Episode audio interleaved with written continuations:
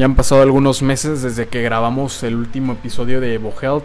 Eh, todo esto debido a la nueva normalidad, a la contingencia que hubo con el coronavirus, que todos tuvimos que migrar nuestras clases a, modalidad en línea. Y de verdad fue bastante, pero bastante difícil lograrlo. Eh, ya terminé mi semestre y estoy muy agradecido por eso. Fue algo difícil. Eh, pues cambiarme a esta nueva, nueva plataforma, claro, como a todos. Eh, y estoy tomando curso de verano. Estoy muy enfocado en esto, de verdad, porque es muchísima cantidad de información, son muchísimas horas que pasamos frente a la computadora y pues creo que sí es este, muy desgastante. Entonces por eso no, no sacaba episodios, pero ya vamos a procurar tener al menos tres a la semana, ¿ok? Para no dejar un poco abandonado este proyecto. Pero bueno, hoy quiero platicarte algo súper crucial que creo que eh, la mayoría de la gente no sabe, ¿ok? Creemos que el confinamiento es el único fin, el, el único medio para lograr este fin, que es la evitar la propagación y, la, y el número de contagios y muertes por coronavirus. Pero claro, algún momento tendremos que salir a la calle.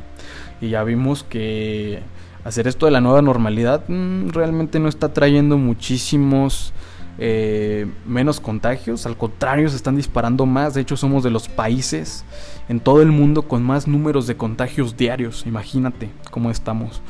Y quiero explicarte rápidamente eh, un truco que nosotros podemos implementar para mejorar nuestro sistema inmunológico, que es nuestra principal defensa, y que si no lo tuviéramos, cualquier cosa de verdad nos mataría te explico básicamente. Nuestro sistema inmunológico se divide, se divide en dos, funcionalmente, mediante sus funciones en inmunidad innata y en inmunidad adquirida. Obviamente inmunidad innata se oye como que ya la tenemos desde antes.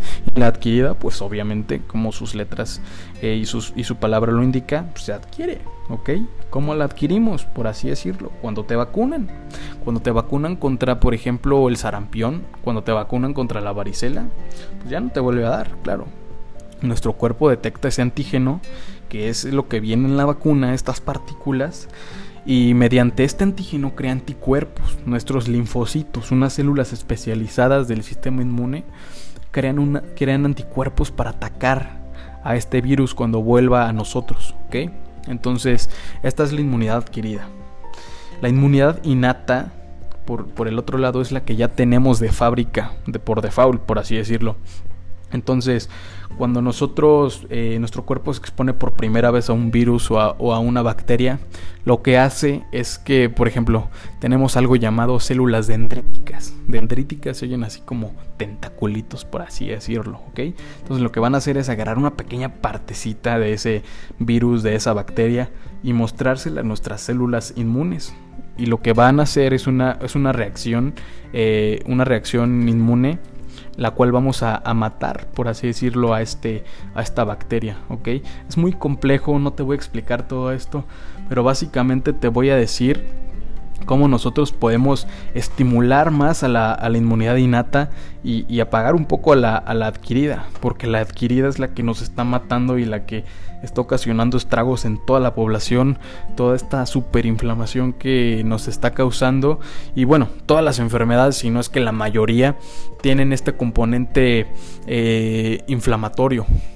Ok, si tú le preguntas a un médico, dime una enfermedad que no tenga eh, involucrado la inflamación, probablemente te va a tardar en responder o casi ninguna, ¿ok? Entonces, todas las enfermedades que ya conoces, la diabetes, la obesidad, la hipertensión, tienen componentes inflamatorios. Toda esta inflamación crónica a la larga te trae más problemas y más riesgo de sufrir, por ejemplo, un ataque al corazón, si le sumas la obesidad, si le sumas eh, eh, la diabetes, mm, ya sabes cómo estamos a nivel, a nivel mundial, ya sabes de qué fallece la mayoría de gente, ¿ok? Entonces te voy a platicar eh, algo muy importante. Tiene que ver con la vitamina D. Nadie nos lo enseña. Ojalá estuviera súper bien que de verdad en la escuela nos enseñaran cómo utilizar estos, por así llamarlo, fármacos, claro, complementos alimenticios, ¿ok? Suplementos, como que nos pueden servir como alternativa terapéutica o preventiva, profiláctica, para evitar infecciones o inflamación. Y te explico, la vitamina D lo que hace en nuestro cuerpo es apagar a la, inmunidad adquirida, ¿ok? Entonces si nosotros recibimos una infección, ya esa inflamación no nos va a hacer tanto daño, ¿ok? Que de verdad hasta, hasta, imagínate hasta cuál grado de inflamación llega eh, la infección por coronavirus, que te hace coagulación intravascular ¿ok? Dentro de tus vasos sanguíneos se crean coágulos producto de la inflamación que estas células le causan a nuestro endotelio, al recubrimiento que llevan dentro nuestros, nuestros vasos sanguíneos, ¿ok? Entonces imagínate nada más. Y lo que hace es activar o sobreactivar, por así decirlo, em, le podemos decir en inglés un enhancement, ¿ok? Eh, enhancer, se le podría decir así, en artículos lo he visto así, que es un enhancer de la inmunidad innata, la cual es mediada por unas proteínas pequeñas, ¿ok? Péptidos, partecitas de proteína que se llaman defensinas. Y estas defensinas lo que hacen es unirse a estos virus, a estas bacterias para impedir que se unan. Y claro, en la, en la escuela cuando nos enseñan de la vitamina D nunca nos dicen esto. Lo que nos dicen principalmente es que nos ayuda a la salud de nuestros huesos. ¿Por qué? Te explico rápido. Con la vitamina D, su principal función es mm, ocasionar algo que se llama hipercalcemia, ¿ok? De los túbulos renales, de donde nosotros excretamos todo lo que ya no queremos, todos estos desechos en la orina, va a recuperar calcio, ¿ok? Y también de, de los huesos, claro.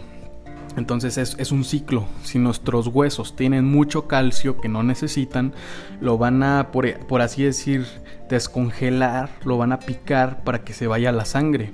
¿Ok? Y, al contrario, es, es, una, es una regulación muy, muy importante con hormonas, por así decirlo, eh, secretadas por nuestra tiroides, nuestra paratiroides. Eh, te voy a nombrar dos rápido, solo para que te des una idea. Eh, para tu hormona calcitonina. Y ya. Eh, si te interesa un poco más al respecto, lo puedes estudiar después, pero yo te vine a hablar de cómo evitar estas infecciones. Entonces, estas sociedades eh, americanas, ¿ok? Eh, revistas americanas de salud, o de hecho ya está en algunas mexicanas lo he visto, recomiendan el, uso de esta vitamina D, ¿ok? Dicen que la, la medicina tradicional, ¿ok? Recomienda tener unos niveles de vitamina D eh, estos se miden en forma de calcidiol. ¿okay? Calcitriol es la vitamina D que sirve, la vitamina D que te va a funcionar, pero calcidiol es con la que te lo van a medir. Dice que si nos hacemos un, estudio de sangre, al menos deberíamos tener de 20 a 30 nanogramos por mililitro. Por si te llegas a hacer uno, si quieres seguir muchísimo esto.